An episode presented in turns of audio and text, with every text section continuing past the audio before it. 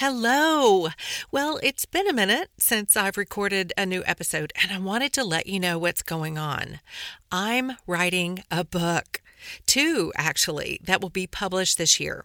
I've heard from some of you that you're furiously taking notes as you listen to the podcast episodes. Some of you have even printed off the transcripts and are highlighting them and putting them in a binder. I love this so much, and it has inspired me for book number two. So, what you've been asking for, it's coming.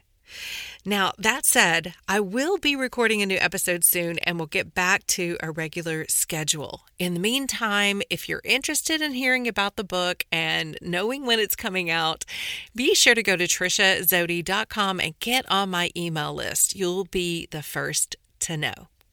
Now, here's the episode you came for. Hi, friends. It's Tricia Zody. Welcome to my podcast. Another Beautiful Life Restoration of Mind, Body, and Spirit After Brokenness. I am so excited that you're joining me here today as we walk this journey together. I believe that God is extending out His hand, offering each one of us the opportunity to be guided into restoration. I also believe that with restoration comes freedom, adventure, and great hope.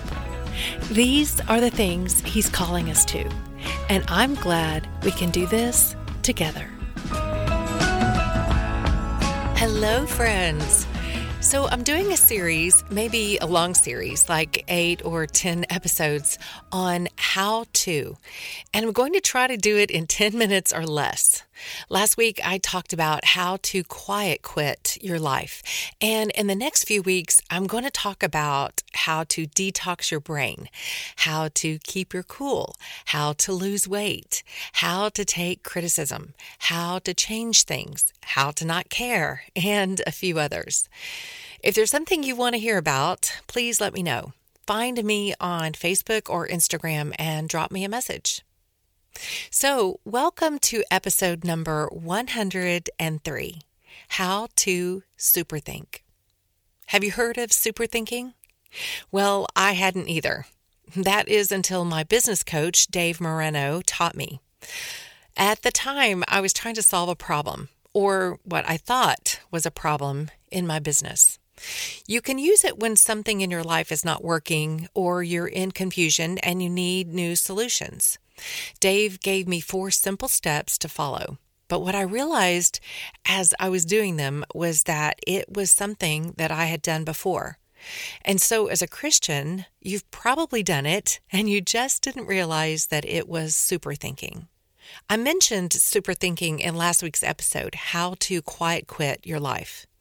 I was knee deep in deadlines and a very long to do list, and I could already feel the overwhelm coming on. My brain was looking for a reprieve, so it was trying to convince me to relieve some pressure by not recording this podcast for a while. As I stated last week, when our emotional brain takes over, it makes us tend to run away from our commitments. And when our emotional brain is in charge, we find that the sound decision making of the adult brain gets diminished. So that's the time we need to invite the adult brain to the party. And super thinking is one way to effectively do that. So, I'm going to start by telling you exactly how my business coach taught me to do it. Then, I'm going to show you how I brought my faith to it. And again, it's probably something you've done before. But there is one element that you could add that ought to help tremendously. It certainly did for me. Here's how to superthink. First, you need to decide on the onset how you're going to experience superthinking. You need to set an intention. You might say, This is going to be effective, creative, and I'm going to get the answers I'm looking for. Now, let me tell you why you need to decide ahead of time how you're going to experience it. I've talked about the reticular activating system several times in past episodes, but let me remind you how it's designed to work for you. The RAS takes whatever you're focused on, whatever message you are entertaining, and creates a filter for it. In other words, it's going to let you see exactly what you're looking for. If you're looking for an amazing experience, then you're going to see it. If you say you're not sure you're going to find the answers you're looking for, then your brain is going to keep you from seeing the answers. That simple. That's its filter. And let me tell you, the RAS is very good at its job. So, if you want an amazing experience with an abundance of creative options to choose from, then set your intention to just that. Say it out loud to solidify that intention and let your brain hear it. The next thing is to formulate a very specific question. You will be concentrating on this one question for 20 minutes. Now, your brain is constantly trying to solve problems and answer questions, but doesn't really want to work hard, so it'll just give you the bare minimum. If you ask a general question, you will get a general answer. But you need to know specifically what to do next or steps to take to get the results you're looking for. So get very specific with your questions. And then ask your brain that question, expecting an answer. You might have to repeat the question to yourself several times. Again, the RAS needs to know this is a question you need solved. Now, when you get distracted throughout this process, and it's very likely that you will, because remember, the brain doesn't really want to work that hard, so it'll be easy to distract. You need to do something to change your physiology. It creates a disruption to get you back on track. My business coach suggests imaginatively grabbing those distracting thoughts from your forehead and throwing them away. You can do anything, though, to change your physicality. You could stand, clap your hands, anything to get you back to your focus question. Okay, then continue to ask your brain to provide creative solutions and answers to your question. As the answers do begin to come, don't write anything down until the end of 20 minutes. Again, because the brain doesn't want to work hard, the first thoughts it provides will be low level thoughts. But keep asking, and the brain moves into creative thinking to solve the problem. I see this happen all the time with my coaching clients when I'm picking through their brains to get at their core belief system or trying to find the root of an emotion or anything I'm asking that makes the brain work and think. They say, I don't know, I don't know. But they do. Their subconscious has the answer, and we just need to give it enough time to go digging for it. Your brain is also creative, made after the image of our creative God, and it can give you new creative solutions. We just need to get it to work for us. Quit letting it be lazy. So, number one, decide how you're going to experience your super thinking. Number two, formulate a very specific question. Number three, change physiology when distractions come. And number four, only write what your brain offers after 20 minutes of thinking on the question. Now, here's what might sound very familiar to you. Christian meditation usually begins with a need for discernment, understanding, and wisdom. It can come after reading a scripture or scriptures that you don't understand, or something that resonates and you need God to speak to you personally about it. It can also be a time when you're seeking the Lord for direction or solutions to a problem in your life.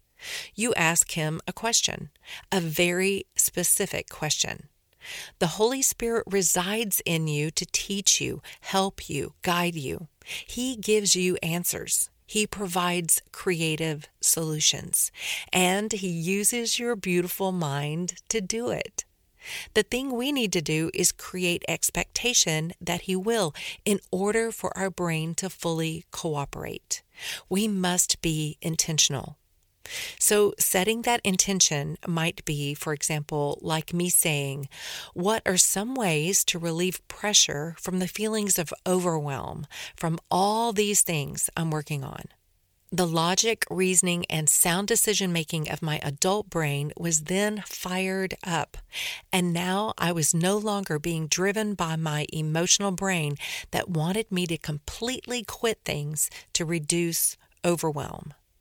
Instead, my brain offered more savvy ways to create a healthier, more sustainable work life balance. The most satisfying solution, I have to tell you. I've been implementing my beautiful brain suggestions and I've been feeling so fulfilled and full and totally at peace.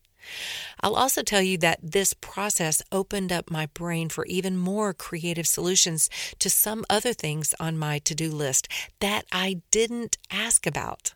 It's like all the creative synapses in my brain was fired up and working overtime. That's probably another reason why I feel such peace.